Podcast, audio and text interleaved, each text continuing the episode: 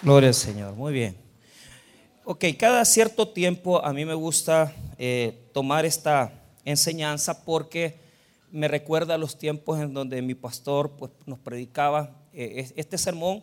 Realmente él, lo, titulaba como una visita al infierno, ¿verdad? Como algo donde usted puede eh, ir descubriendo los sufrimientos que uno va a padecer en el infierno. Pero como las investigaciones hoy están tan avanzadas y como la teología ahora también se actualiza constantemente, a mí me gusta cada año eh, por lo menos predicarlo una vez y revisar lo que los eruditos y los investigadores han tratado de sacar de, él. Entonces, me, da, me da la impresión que cada año más investigadores abonan al, terreno de esta enseñanza.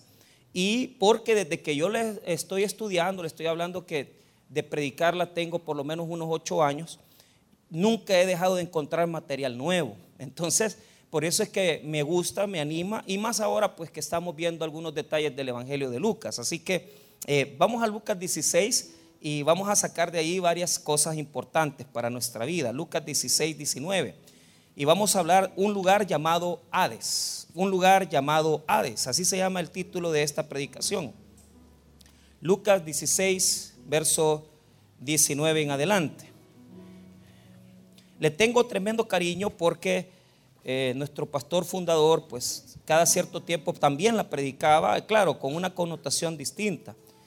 Muy buena, por cierto, mejor que la predicación nuestra, pero bueno, el esfuerzo hacemos, por lo menos, ¿verdad? Pero él predicaba este mensaje muy vivido, muy, muy especial, ¿verdad? Muy evangelista. Así que yo espero que nos sirva a todos. Lucas 16, verso 19. ¿Lo tenemos todos? La palabra de Dios dice así. Había un hombre rico que se vestía de púrpura y de lino fino y hacía cada día banquete con esplendidez. Había también un mendigo llamado Lázaro que estaba echado a la puerta de aquel lleno de llagas y ansiaba saciarse de las migajas que caían de la mesa del rico. Y aún los perros venían y le lamían las llagas. Aconteció que murió el mendigo y fue llevado por los ángeles al seno de Abraham.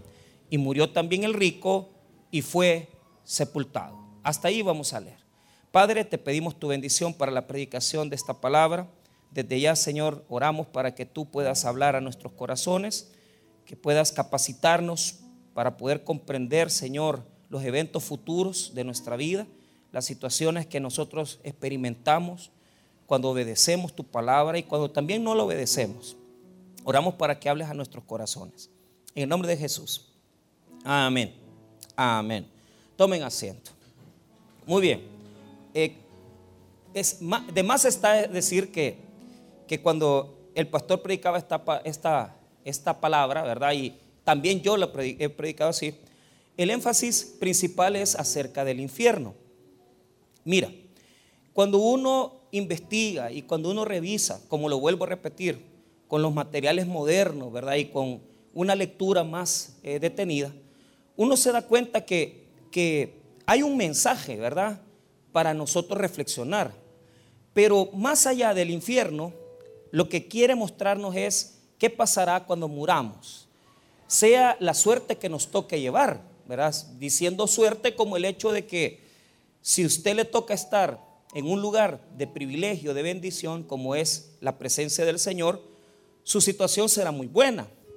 Pero si usted por razones determinadas va a estar en otro lugar diferente, como lo dice el texto bíblico, posiblemente no va a ser como usted lo ha imaginado.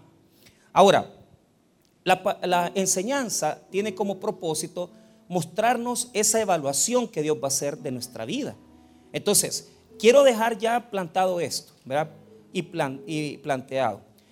En la evaluación que nosotros tenemos que recibir de parte de Dios de nuestro estilo de vida, de cómo llevamos nuestras decisiones, particularmente con lo que Dios nos dio la oportunidad de vivir, tener familia, tener hijos, tener también la oportunidad de ser de bendición para otras personas. Y esa evaluación Dios la va a hacer. Ese es el énfasis principal que pone la enseñanza en esta mañana, que vamos a ser evaluados. Por lo tanto, usted y yo, todos, tenemos que tener un sumo cuidado y advertir que posiblemente podemos estar equivocados. Porque la motivación principal de la enseñanza es que hay personas que se confían. Hay personas que se confían. Mire lo que estoy diciendo. Hay personas que se confían. O sea, no es el hecho que usted aceptó a Cristo y mire, yo ya hice la oración de fe. Eso yo no lo, no lo estoy preguntando. Usted pudo haber hecho una oración de fe y a eso se le llama profesión de fe. Por eso, porque es una declaración. Pero la profesión de fe no equivale a la conversión. ¿Por qué razón? Porque hay personas que han hecho solo una profesión, pero no la hicieron con un arrepentimiento genuino. No se entregaron al Señor sinceramente. Entonces a ellos les equivale como profesión de fe.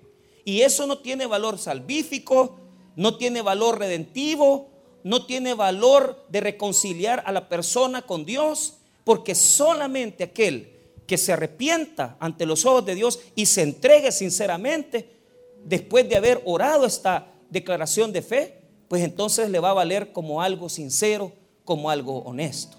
Ahora, vamos a ser evaluados, pero no debemos de estar confiados, porque va a haber una evaluación sincera de parte de Dios, de que aquel que haya creído en Jesús, porque yo sé que aquí mucha gente ya creído en Jesús, pero la pregunta es, tus obras, tus acciones demuestran con sinceridad conversión. Ahora, podemos evaluarla de dos áreas. Primero, hablemos del tema moral. No me voy a meter en el tema moral. Mire la pregunta que yo he hecho. Si tus acciones hablan de tu conversión, el tema moral es lo, típico. Vamos el, típico, el frijolero, frijolitos fritos, eh, huevito, quesito, tortillita frita, frita o tostada, muy rico. Entonces, nosotros los predicadores tenemos un plato típico de pecado, que es, es que tenés que cambiar tu vida, eh, las palabras, deja al amante, deja de robar, deja de fumar, deja de tomar. O sea, ese es el típico. Eso no lo voy a tocar en esta mañana. No lo voy a tocar. Porque la enseñanza de esta mañana no es esa área moral, sino que es otra. ¿Y cuál es? Tus acciones de bien para con los demás. Santiago dice que la fe sin obras es muerta. Y también los demonios creen, pero la fe del demonio no es como la nuestra, es intelectual, solo mental, pero no tienen los demonios capacidad de convertirse.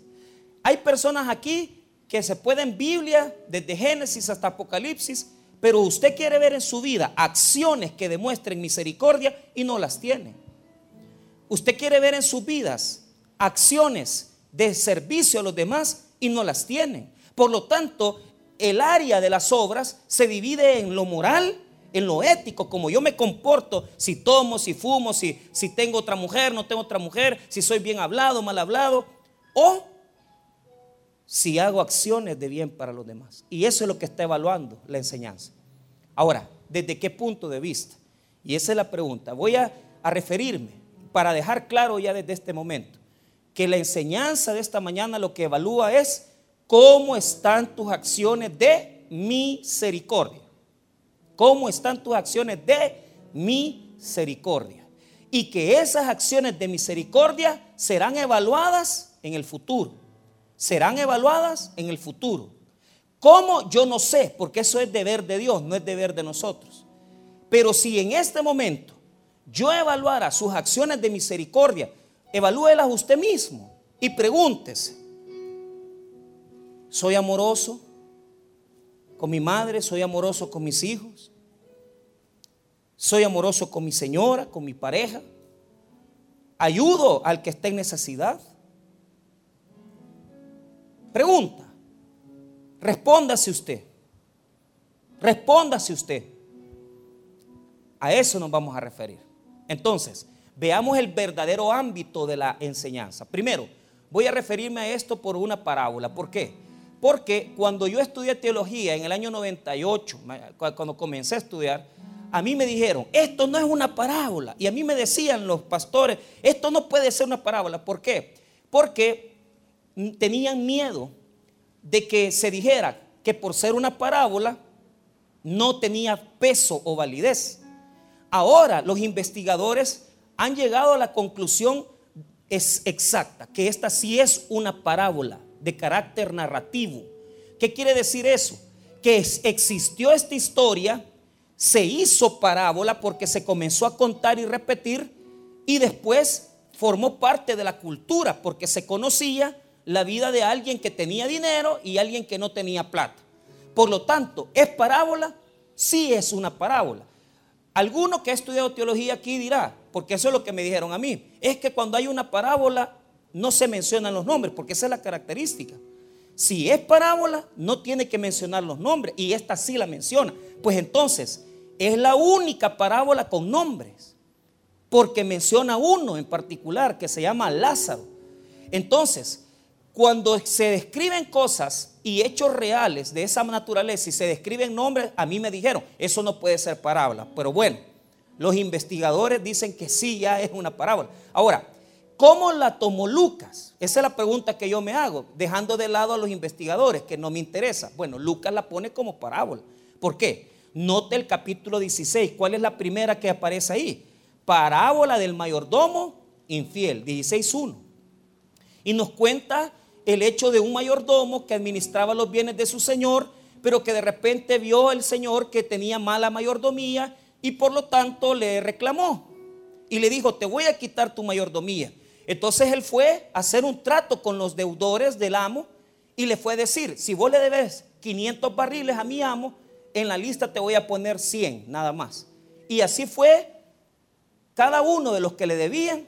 Por ejemplo, si aquí alguno de ustedes debiera mil dólares y yo soy el mayordomo infiel, le pongo en la lista, te voy a poner aquí 500 pesos, no vas a deber mil. Entonces, esa es una parábola, esa es la primera que aparece ahí. Ahora, Lucas tiene la característica que después de parábolas nos pone además enseñanzas centrales y por último termina en otra parábola.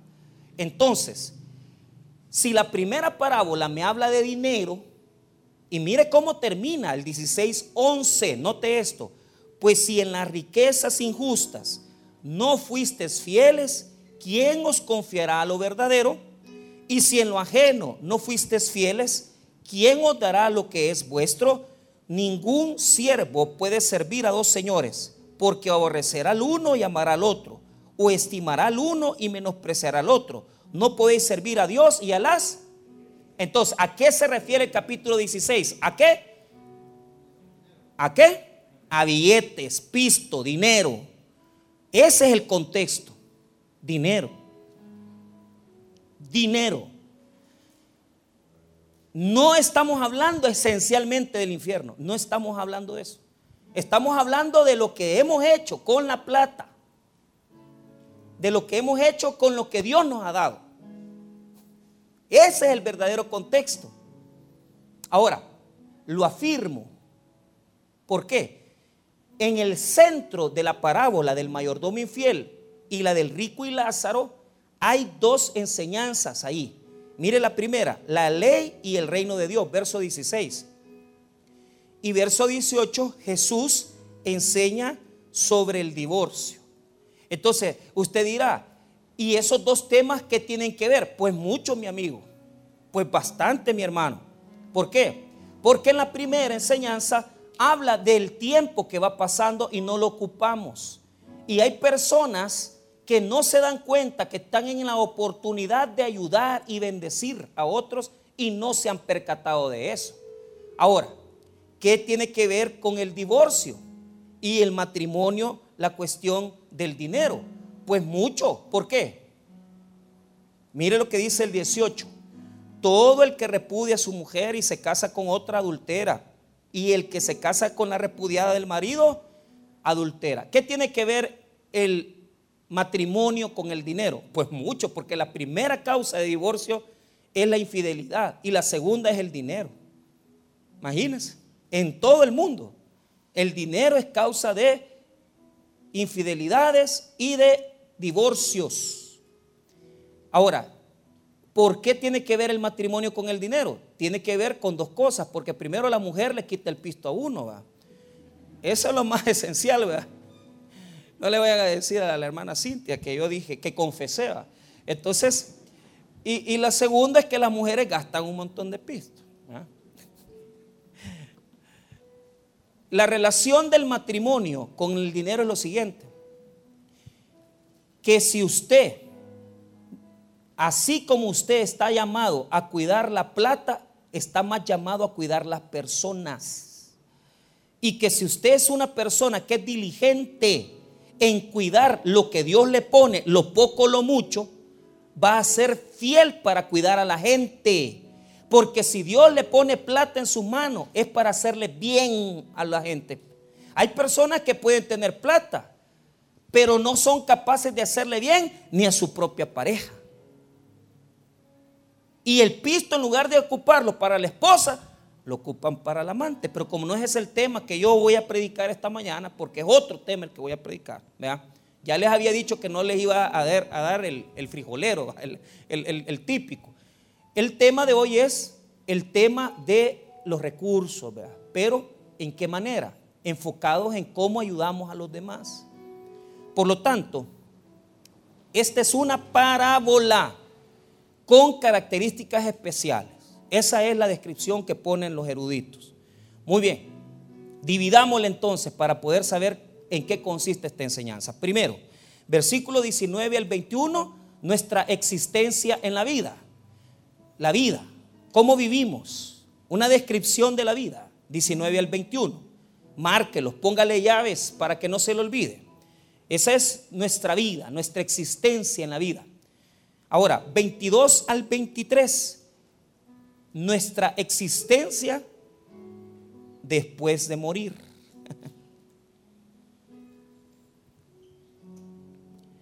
nuestra existencia después de morir.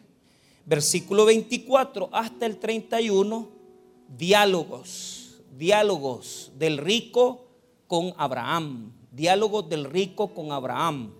Dicho de paso, Lázaro en este texto no habla, no dice nada. Y es bien curioso porque cuando usted ve en el Evangelio de Juan hay otro Lázaro, que es amigo de Jesús y que sus hermanas son amigas de Jesús y tampoco en el Evangelio de Juan habla nada. Este Lázaro, o sea, muchos piensan que es el mismo, no es el mismo. Algunos piensan que sí, algunos eruditos aseveran que sí, otros no. Ahora, no importa eso. Lo que nos importa es lo que vamos a enseñar en esta mañana. Muy bien, veamos entonces cómo va la cosa. Veamos primero, vamos a ver la descripción de la vida y vamos a describir quiénes son estos personajes. Vamos a describir quiénes son estos personajes. Primero veamos cómo vivían. Primero, el rico. Había un hombre rico, 19, que se vestía de púrpura y de lino fino y hacía cada día banquete con esplendidez. Muy bien, este es un hombre que tiene plata. Quiero dejar claro algo. Ponga atención. No es que el rico se va a condenar porque tiene pisto. Eso es equivocado. Nadie se va a condenar por tener dinero. Y eso yo lo he explicado una y otra vez. Nos condenamos cuando el dinero se vuelve nuestro Dios, cuando el dinero se vuelve nuestro ídolo. El amor a las riquezas es lo que condena. Usted puede tener toda la plata del mundo, pero si la plata no lo domina usted, entonces está en una posición especial de parte de Dios. No tiene por qué el dinero condenar a nadie. Y tampoco Lázaro se condenó por ser pobre, porque, perdón, eh, eh, vivió en el paraíso porque era pobre, porque algunos dirán, es que mire, los pobres van a estar en el cielo, momento. Hay gente muy pobre y muy egoísta. Hay gente muy pobre y muy mezquina, peor que los millonarios. Hay gente pobre que verdaderamente, hermano, tiene no solamente un carácter y tiene una condición más inmoral que la gente millonaria. Entonces, no es por ser pobre que te vas a salvar. Eso te lo dejo claro desde este momento. Ni tampoco por tener pisto te vas a condenar. No, señores. Se condena el que ama las riquezas. Se condena el que toma como ídolo al dinero. Pero no está diciendo el texto eso. Ahora, ¿qué es lo que pasa con esta gente?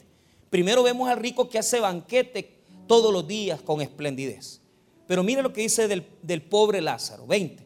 Había también un mendigo llamado Lázaro que estaba echado a la puerta de aquel lleno de llagas y ansiaba saciarse de las migajas que caían de la mesa de rico y aún los perros venían y lamían las llagas. Entonces, mire qué interesante. Lázaro es una persona pobre. Entonces, ¿qué es lo que está atacando Lucas aquí? ¿Qué es lo que está atacando Lucas aquí? Primero, lo que él quiere mostrarnos es que quiere las migajas del rico. Las migajas en el tiempo de Jesús no habían servilletas. Entonces, cuando alguien comía y se daba un banquete como el que usted se va a ir a dar ahora al mediodía, porque yo confío en Dios que usted va a ir a comer bien, una carnita, un guiso, eh, pollito campero, los que van a ir a, a comer al centro, otros tal vez van a comer gallo en chicha, otros van a comer alguna cosa así. ¿va? Entonces uno termina y uno se chupa los dedos. Cuando, Pero en el tiempo de Jesús, las hojuelas de pan eran grandes. Entonces, para limpiarme los dedos, yo agarraba el pan y me limpiaba los dedos con el pan y lo tiraba. De eso quería comer Lázaro, de las migajas del, del rico de las migajas del rico. Pero ¿qué es lo que pasa? Él esperaba que personas barrieran para sacar las migajas del rico y Lázaro comía de las migajas del rico. Comía los pedazos de pan que con los que se, había chuponeado la salsa. Dicho sea de paso, en los tiempos de Jesús se comía con una sola, eh, un solo potaje en el centro. Entonces todos mojaban el pan ahí, chuponeadito, como que era eh, pollo guisado, eh, como que fuera eh, esa gallina horneada que se hace a final de año, se chuponeaba. Entonces cuando uno comía, agarraba el pedazo de pan y ya lo tiraba después. Ya me dio hambre, ya ganas de, estar chuponeando. Entonces, entonces tiraban, tiraban ellos. ¿Qué es lo que esperaba Lázaro? Recoger las migajas del rico. Ahora, ¿Qué es lo que nos muestra esto? Los fariseos y los ricos del tiempo de Jesús pensaban, mire bien lo que pensaban, que si usted tenía pisto era porque Dios lo tenía bendecido y porque usted era salvo, porque usted tenía una buena relación con Dios. Eso es lo que ellos pensaban. Si usted está pobre, tirado en el suelo y enfermo con llaga, es porque Dios lo ha maldecido. Ahí está el centro, mire. Mire qué bonito, el centro, el pensamiento de la cultura era, si tenés pisto, si tenés carro, si tenés dinero, es porque Dios te ha bendecido y sos salvo, sos hijo de Dios. Pero si vos estás enfermo, si vos estás pidiendo, es porque sos hijo del diablo. ¿Cuántos todavía piensan así? Que relacionan directamente, claro, yo estoy seguro que la plata la provee Dios. Pero hay personas que en su mismo ser, esta semana hablaba con una persona, un hermano de la iglesia, y me dice, cuando la persona, y, estamos ahí en el pueblo capítulo, me dice, cuando las personas tienen dinero, dice, se tiende a pensar que uno es bastante bendecido. O sea, pero hay mucha gente que está así, pensando que, que está bendecida. Pero ¿cuál es el problema? Comen, tiran las migajas y no se dan cuenta del que está a la par. Vuelvo a repetir. Comen, se chuponean los dedos, agarran las, migajas del pan y las tiran y, y no se dan cuenta. ¿Por qué? Porque están haciendo fiesta. Están haciendo fiesta. Agarran los pedacitos y las tiran, pero no se dan cuenta quién recoge la comida. Yo conozco en la iglesia personas que han comido de la basura, señores. Personas que han estado esperando donde tiran la comida en los basureros y han ido a recoger esa basura. ¿Y cuánta gente hay aquí que podemos decir que podemos irnos a comer una carne, podemos irnos a comer una situación y cuando terminamos de comer tiramos lo que ha sobrado y no, no nos hemos dado cuenta de quién está en necesidad? Por ahí va la cosa. Usted creerse bendecido de Dios creerse que usted es hijo de Dios, que usted tiene pisto y aquel que no tiene nada, que es pobre, que gana el mínimo, entonces ese está mal con Dios. Ese era el problema de esta gente. La parábola está dirigida a los fariseos que se burlaban, que no creían. Porque en la mente del judío, si estás gordo, si tenés pisto y tenés comida, Dios te ha bendecido y te vas a ir al cielo. Pero si vos estás acabado, enfermo y estás en el hospital Bloom o estás en el hospital Rosales, entonces vos estás condenado y sos maldito de Dios. Eso pensaba. ¿A quién se dirige la parábola? A los fariseos que pensaban así. Mire lo que dice el versículo 14, 16, 14. Y oían también todas estas cosas los fariseos que eran qué? Avaros. Y se burlaban de quién? De Jesús, de él.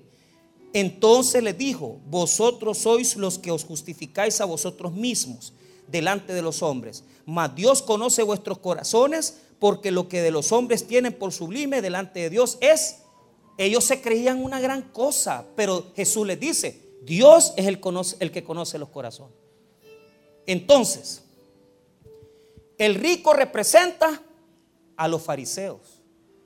¿Por qué razón? Aquí tengo versículos que hablan de por qué representa a los fariseos. Primero, cuando habla del vestimenta púrpura y del lino fino, hay textos en la Biblia que dicen que ellos se vestían sumamente bien. Le leo algunos, solo escúchelos. Mateo 23 del 1 al 36, Marcos 12 del 38 al 40 y Lucas 11 del 37 al 54. Oiga lo que dice. Y oyéndole todo el pueblo, dijo a sus discípulos, guardaos de los escribas, que gustan de andar con ropas largas y aman las salutaciones en las plazas y las primeras sillas en las sinagogas y los primeros asientos en las cenas que devoran las casas de las viudas y por pretexto hacen largas oraciones, estos recibirán mayor condenación, dice el texto bíblico. O sea, los religiosos, los escribas, los fariseos se distinguían porque se vestían nítidos y solo comiendo vivían. Llegaban a la casa de las viudas a pedir la gallina. A los pastores nos dicen come gallina, va a creer. Ayer, ayer me dijeron, hermana Silvita tuvo una gallina para unos pastores ahí, va. Y dicen que estaba buena. no es que esté pidiendo. Eso, eso se llama servicio social en el culto de las nueve. Cuando, ay, que he sentido ganas de comerme una gallina. Ya, los hermanos, ay, le voy a hacer una gallina al pastor. Esos servicios sociales no los andan creyendo. Pero, ¿cuál es el problema? Comían de las casas de las viudas y se vestían nítidos. ¿Quién representa a este rico? Representa fariseos, escribas y religiosos que tienen pisto y se creen bendecidos, ¿ah? que se comen todos los días en grandes banquetes. Ahora, otro problema de ellos, que se creían una gran cosa, se creían hijos de Dios. Diga conmigo, hijos de Dios. Usted sabe que en el Evangelio de Juan capítulo 8 Jesús les dice, ustedes se creen hijos de Abraham y son hijos de quién? Del diablo. ¿Por qué? Porque si no hacen las obras de Dios, no sos hijo de Dios. Porque el que es hijo de Dios hace las obras del Padre. Entonces, si fueran hijos de Abraham, hicieran las obras que Abraham hizo. ¿Y qué hizo Abraham? Fe en Dios. Hermanos míos, óigame bien. Les voy a decir esto. Si somos hijos de Dios, tenemos que actuar como es nuestro Padre. Entonces, en el Evangelio de Juan, capítulo 8, se nos dice que se creían hijos de Dios. Este rico se cree que es hijo de Dios se cree que es un gran portentado y que Dios lo ha bendecido. Mira, yo te digo algo. En esta mañana hay personas que se han ganado, por ejemplo, en esta semana, unos 300 pesos. Y es que esto Dios, Dios, sí, pero ¿cuál es el problema? La pregunta es, ¿no estarás creyendo que eres hijo de Dios y no eres hijo de Dios? ¿De qué depende eso? Ya te lo voy a explicar. Solo escucha este, este texto del Evangelio de Juan capítulo 8, versículo 31. Solo escúchelo. Dijo entonces Jesús a los judíos que habían creído en él, si vosotros permanecereis en mis palabras, seríais verdaderamente mis discípulos. Y conoceréis la verdad y la verdad os hará libres. Le respondieron, linaje de Abraham somos y jamás hemos sido esclavos de nadie. ¿Cómo dices tú, seréis libres? Jesús le respondió, de cierto, de cierto digo, que todo aquel que ha pecado, esclavo es del pecado. Respondieron y dijeron, nuestro padre es Abraham. Jesús les dijo, si fueseis hijos de Abraham, oiga bien, las obras de Abraham haríais. Pero ahora procuráis matarme a mí, hombre que os he hablado la verdad, la cual he oído de Dios, no hizo esto Abraham. vosotros hacéis las obras de vuestro padre. Entonces le dijeron, nosotros no somos nacidos de fornicación, un padre tenemos que Dios. Jesús entonces le dijo, si vuestro padre fuese Dios, ciertamente me amaríais, porque yo de Dios he salido y he venido, pues no he venido a mí mismo, sino del que me envió. ¿Por qué los critica Jesús? ¿Cómo es eso que sos hijo de Dios y querés matar a tu hermano? ¿Cómo es eso que te crees hijo de Dios y a tu hermano no le haces bien? Amar a Dios es amar al prójimo. ¿Me entiende? Y eso no es espiritual. Usted no puede decir, es que yo amo a Dios y a su mujer la tiene comiendo frijoles y usted pollo con sus amigos borrachos. Usted no puede venir en esta mañana diciendo, es que yo soy hijo de Dios, porque yo amo a Dios. Y usted en el carro sube a sus amigas y no sube a su esposa porque le da pena andar con ella. Aquí no se trata de lo que vos crees que sos. La pregunta es cómo tratás a tu prójimo, cómo tratás a tu hermano. A Jesús lo querían matar y ellos decían, somos hijos de Abraham, somos hijos de Dios. Mentira, no sos hijo de Dios. Peor, ves a una hermana, la codicias y quieres acostarte con ella. Eso no es ser hijo de Dios. Ves a un hermano casado que te ha gustado y le coqueteas. Y crees que sos hija de Dios. Si, la, si amaras a Dios, amaras también a esa persona y no le hicieras daño.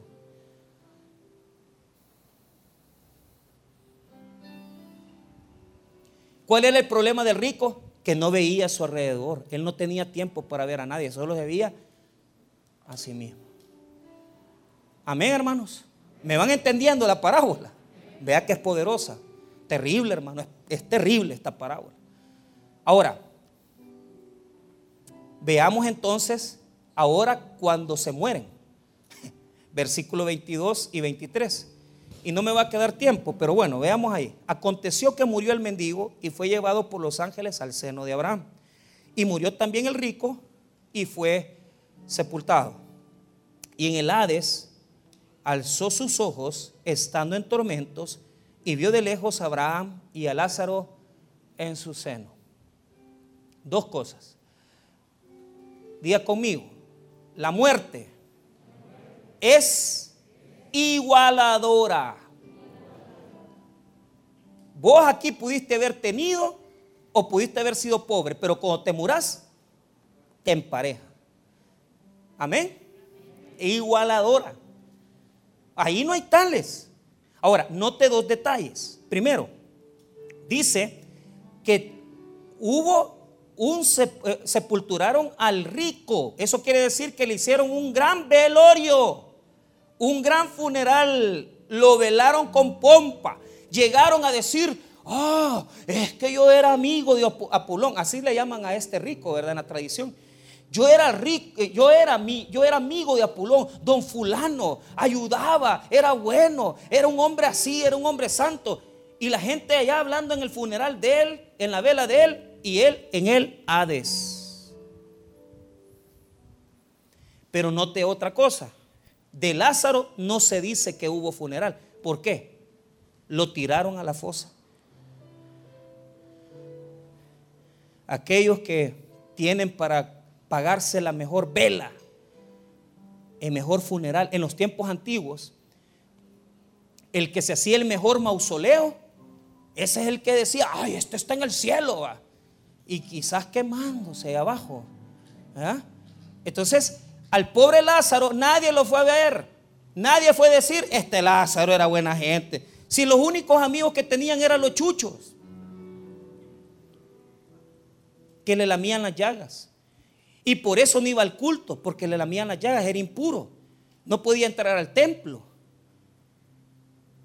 Este rico hacía oraciones, entraba al templo, tenía amigos religiosos. Pero ¿sabe cuál es el problema? Estaba engañado. ¿Cuánta gente en esta mañana se cree que, ay, yo soy salvo, yo he hecho esto, yo he hecho lo otro, aquí no me venga a decir nada? El que conoce el corazón, como lo dijo Lucas, es Dios. Él sabe el destino de la persona. Puede ser que tú seas una persona pobre, Pero si has olvidado a las personas, si te has olvidado de la gente, entonces estás en la misma situación del, mismísimo rico. Puede ser que te entierren con pompa o te entierren sin ningún tipo de celebración. Lo que interesa es lo que dice el versículo 22, que a pesar que a, Lázaro no le dieron un gran funeral, ni nadie estuvo aplaudiendo ahí, ni lo velaron bien, ni tan siquiera le compraron el mejor féretro, porque una buena caja, hermano, vale 10 mil dólares. Imagínense, una caja regular 300 pesos, 200. Nosotros le pagamos una caja a un hermano de la iglesia de un sultán y ya cuando se murió no se la querían dar, va a creer. Ya la habíamos pagado, yo la pasé pagando, a mí me cobraba todos los meses la señora y pasé pagando la caja con la... Se murió y no le querían dar. Y la caja 350 pesos valía.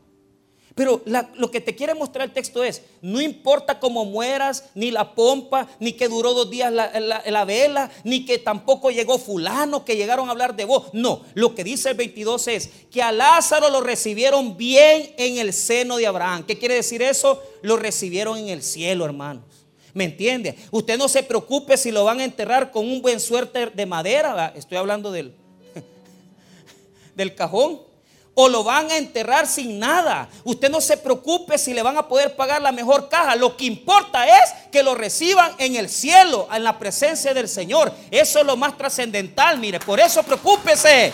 Preocúpese. Porque no somos eternos. Preocúpese porque va a igualarse la situación y se va a emparejar la situación. Anhele que lo reciban en el seno de Abraham. Eso es lo que ellos pensaban. A ellos el cielo decía, el seno de Abraham. ¿Qué es el seno de Abraham? Estar en el pecho, en un banquete con Abraham, con los patriarcas, y usted en un gran banquete con Dios, y, que de repente Abraham le diga, venite papito, porque vos estás aquí, mira, te voy a recibir. ¿Qué es lo que pensaba el rico? Que él iba a estar con Abraham. Él pensaba que iba a estar con en el seno de Abraham, abrazando a Abraham. Y mira quién llegó ahí. Lázaro, si ni al culto iba. Aquí hay uno, Lázaro les dicen también, pero porque no vienen a la iglesia, de vez en cuando vienen. Lázaro, ¿qué? Pero mire, Lázaro, ¿qué significa Lázaro? Dios ayuda. Es que mira, vamos a ser honestos, no importa cuántas veces vengas a la iglesia, no importa si venís al culto o no venís al culto, no importa si ofrendás o no ofrendás, lo que importa es que seas amigo de Dios y que Dios te ayude. ¿Me entendés, Lázaro? Eso es lo principal, que tengas una relación con Dios directa, personal con Él. Lázaro. Ahora, note lo siguiente. Imagínese qué humillación sintió el rico cuando se vio hacia arriba. Porque dice que hacia arriba vio, no vio hacia abajo. O sea, porque el seno de Abraham estaba en una posición más alta. Y se fija que, y este Lázaro, si este, mira, era un gran mendigo, estaba acabado, Dios lo había maldecido. No, Señor, ese fue el que entró al reino, mira. Ese fue el que entró al reino. La persona que vos marginaste, la persona que vos menos te imaginaste. Tal vez vos criticaste a una persona católica porque vos eras evangélico. este señor que no sé qué. Y, y quizás él va a estar ahí y vos no. Porque ellos veían en ese tiempo que el seno de Abraham estaba siempre abajo de la tierra y el Hades, el lugar de condenación, estaba a la par y era dividido por una cima. Entonces el rico vio hacia arriba y se sorprendió y dijo, ¿y este Lázaro qué anda haciendo ahí? Ahora, note lo siguiente, mirar qué condenación más tremenda. Ponete atención y con esto cierro. El fuego es una característica que aparece en las tradiciones más antiguas del lugar de condenación el fuego. Mira, yo sé que el fuego es lo que más ha trascendido porque es lo que ponen en las películas. Lo primero, el chamuco está ahí, el, demonio está ahí. Mentira si el demonio no está ahí abajo. El demonio anda aquí caminando. Hola, don demonio, ¿cómo está? Pero dicen que Satanás, Satanás, yo no sé, en la Edad Media metieron al diablo en el infierno Porque alguien eh, escribió el infierno de Dante y dijeron, allá abajo están los demonios azotando a las personas que están condenadas, a los suicidas. Aparece que los suicidas a cada rato se aparecen tirando de una montaña. Y esa es la condenación que le dan a los suicidas. Porque alguien se imaginó que allá abajo lo más importante es el fuego y el diablo, que es el que nos atormenta. Eso no es lo peor, hermano. Lo más terrible es esto. Yo no, no estoy disminuyendo el fuego, porque es lo que la iglesia católica en la Edad Media transmitió. Por eso es que somos nosotros bastante arraigados a la, tradición y a la teología católica. Pero no le tengas tanto miedo a las llamas. Lo más difícil en ese lugar, ¿sabes qué es? Lo primero es estar lejos de Dios. Lo primero. Pero lo segundo es lo que va a decir ahorita. Él le va a pedir a Abraham una ayuda. Diga conmigo, inversión. Va a haber igual va a haber va a haber una situación igualadora, pero abajo va a cambiar la cosa. El que estaba aquí arriba en bien, allá abajo está en mal. Y el que estaba en mal aquí va a estar en bien. O sea, es una inversión. Ahora, pero note esto, mire lo que pide el rico. Entonces, en el 24, él, dando voces, dijo, Padre Abraham, ten misericordia de mí y envía a Lázaro para que moje la punta de su dedo en agua y refresque mi lengua porque estoy atormentado en esta llama. Note la palabra, día conmigo, Padre. Ah, o sea que era, él se creía cristiano. Claro, él no sabía del cristianismo, pero es lo que yo les acabo de mencionar, se creen hijos de Dios. Y decía, Padre Abraham, vos sos nuestro Padre. Mentira, si él nunca le importó nadie, solo le importó a sí mismo. Solo le importó hacer comer sus grandes banquetes y vestirse bien. Y le dice, Padre Abraham. Ahora, mira, Abraham le sigue el juego. ¿Por qué? Mira el 25, pero Abraham le dijo, hijo, o sea, un cristiano en el infierno.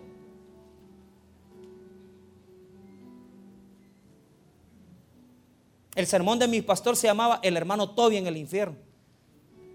Un sermón tan poderoso, hermano. Solo lo predicó una vez. Ahí está. El que pueda conseguirlo, escúchelo, es precioso. Tiene, él tenía dos sermones, el hermano Toby en el infierno y el hermano Toby en el, eh, en el paraíso. Pero ¿cuál es el problema? Es un cristiano en el infierno. Él le dice padre a Abraham y Abraham le sigue el juego y le dice hijo, le dice. Pero era mentira, porque no, él no amaba a nadie. Él solo se amaba a sí mismo. Pero ¿sabes qué es lo más duro? Sigue viendo a Lázaro de menos. Porque aunque se ha ido al infierno, sigue creyendo que Lázaro es inferior a él. Porque le dice en el verso 24, mándame a Lázaro, ve, mándame a Lázaro y vení, hey, tráeme a Lázaro que me moje la punta de la lengua con agua. Hey, aquí ya cambiaron las cosas, papito. Aquí era don Fernando Poma. Allá abajo usted no es nadie, mijo. Don Fer, sí, don Fer tiene bolas. Tiene bolas, don Fer. Aquí eras grande pero allá no son nada. Pero ¿sabes lo que sorprende? Que el corazón del rico no ha cambiado, él sigue viendo de menos a la gente. ¿Y sabes qué me duele? Que hay personas que creen que van a ir al cielo y no es así y van a estar allá. ¿Y sabes qué es lo más terrible? El corazón no les va a haber cambiado nada. Porque eso es lo que quiere mostrar la parábola, que el corazón del rico no había sido transformado. Porque esa es la peor condenación, saber que tuviste una vida completa para cambiar y nunca cambiaste. Y seguís allá con el mismo corazón, con la misma amargura, con el mismo egoísmo, con la misma soberbia, con la misma avaricia. Sigue siendo un avaro, sigue siendo un codicioso. No le importa a la gente. Mándame a Lázaro, el esclavo, imagínense. Y otra cosa, ¿sabe quién es Lázaro? Sabe quién es el pobre, pero nunca le ayudó.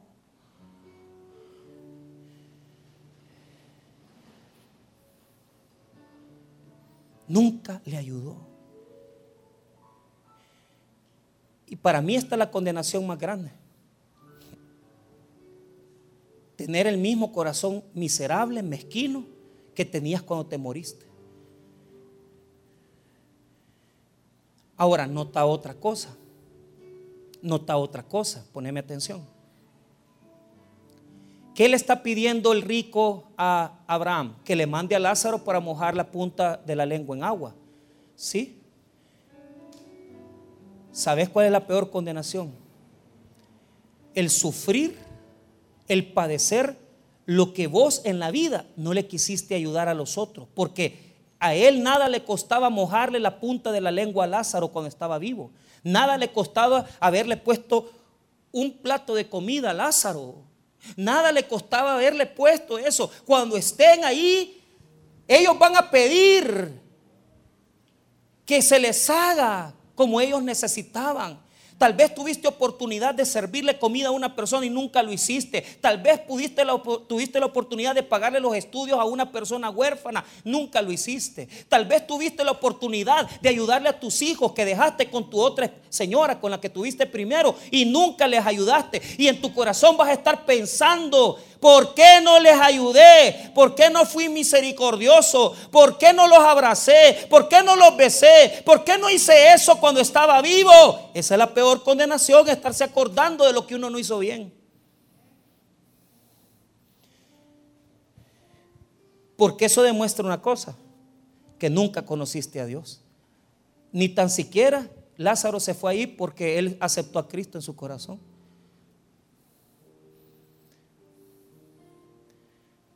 Sino que como no amaste a nadie, era porque no conociste a Dios. Y aunque estuviste en la religión tantos años, 30 años, estuviste en la iglesia evangélica 20 años, pero como nunca amaste a nadie, no importa si aceptaste a Cristo, porque solo lo hiciste de boca, del diente al labio. Porque si lo hubieras hecho de corazón, hubieras ido a servir, hubieras ayudado a los pobres, hubieras evangelizado, hubieras predicado, hubieras ido a las comunidades, hubieras ido a pan y chocolate, hubieras ido a abrazar al enfermo, hubieras ido a los hospitales, pero nunca fuiste a nada.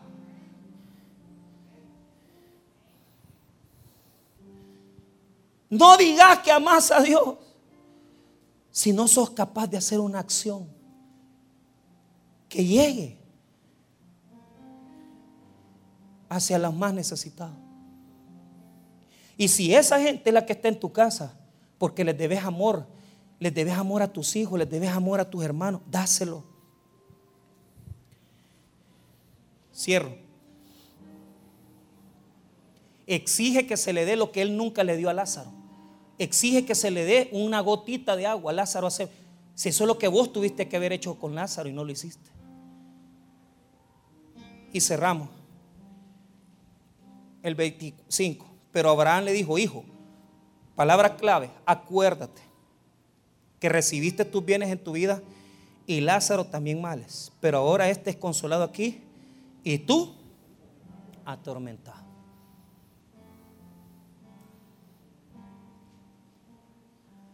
¿Qué le está diciendo? Acordate que tuviste oportunidad de bendecir a Lázaro y nunca lo hiciste.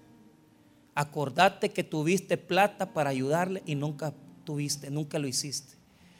Cambiemos el recurso porque este es un ejemplo máximo, un hipérbole se llama, que es dinero.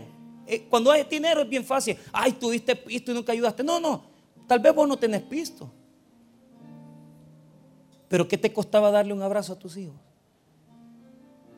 ¿Qué te costaba hacerte cargo y ayudar? ¿Qué te costaba ayudarle a tu hermano en sangre? ¿Qué te costaba ayudarle a las personas que te rodeaban? Nada. Porque amar a Dios es amar al prójimo. Y amar a Dios es amar a tu esposa, Amar a Dios es amar a tus hijos. Amar a Dios es amar a tu familia. Amar a Dios es amar tu iglesia, tu comunidad, tu gente. Fíjate, abrí los ojos, abrí los ojos porque estás ciego. Podés estar tirando las migajas sin darte cuenta que ya hay alguien necesitado, que necesita dinero, necesita amor, necesita comida, una oración tuya. No toda la gente necesita plata. Mucha gente estaría agradecida que nosotros fuéramos a orar por ellos. Háganlo entonces, dejen de estar gritando en la iglesia, alabaré, gloria a Dios, y hagamos acciones que demuestren que amamos a Dios por sobre todas las cosas. Porque este va a ser el tormento más grande, acordarnos y querer tener enfrente la oportunidad y no tenerla, porque ya no hay regreso. El 26 dice, además de todo esto, una gran cima está puesta entre nosotros y vosotros, de manera que los que quieren pasar de aquí a vosotros no pueden ni de allá pasar acá. Ya no hay regreso porque hay una gran cima. Una cima es un abismo, un hoyo, un hoyo sin fin. ¿Y qué quiere decir? Que no puedes volver a repetir tu vida. Tu vida es irrepetible. Y si hoy que estás en este mundo tenés la oportunidad de hacer las cosas, hacelas. Porque cuando estemos ya más allá, ya no va a haber un regreso. Y vas a querer tener a Lázaro enfrente. Vas a querer tener a Lázaro enfrente. Para decirle, Lázaro, te ayudo. No, si eso en vida lo tenías que hacer. Vas a querer tener a tu papá para pedirle perdón y no lo hiciste. Eso en vida lo tenías que hacer. Vas a querer tener a tu mamá para darle unos centavos. Ya, si es que eso ya estuvo, ya no lo hiciste. Hoy ya no hay regreso. Vas a querer tener a tu familia, a tus hijos, porque nunca les demostraste amor. Dejaste hijos regados por todos lados y nunca les diste un abrazo. Y vas a decir, ¿cómo deseo ver a mis hijos? Pero como no lo hiciste cuando estabas vivo. Entonces, la parábola nos demuestra que en el infierno el corazón no cambia. Sigue siendo el mismo egoísta de todos nos demuestra que no podemos regresar y cambiar las cosas porque lo que hemos vivido ya está definido. Por lo tanto, esta parábola nos hace hincapié en que tenemos que hacer un esfuerzo de cambiar hoy nuestra actitud. Y si estamos ciegos ante nuestro alrededor porque hacemos grandes banquetes y tiramos las migajas al suelo, recordemos que hay un hijo que quiere las migajas de tu amor. Recordemos que hay una esposa que quiere las migajas de tu amor, una caricia. Recordemos que hay familias completas que quieren migajas de tu tiempo.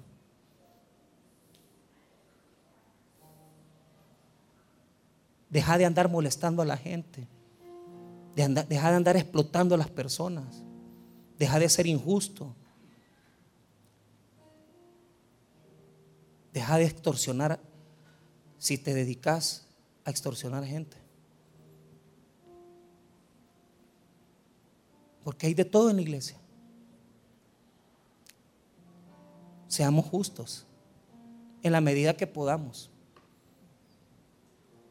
Pero si le debes amor a alguien, le debes cariño, un abrazo, tiempo,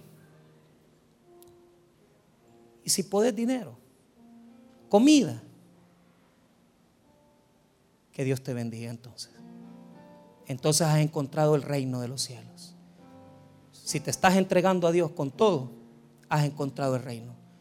Si abrís los ojos y te das cuenta de la gente que puedes ayudar, entonces has encontrado el reino. Si no se lo puedes hacer a todo mundo, pero por lo menos a los que están alrededor, bastaría con que se lo hagas el bien a los que están a tu alrededor. En esta mañana, reflexionemos. Conocer a Dios es amar. Y amar es actuar en bien con los que nos rodean. Vamos a orar, hermanos.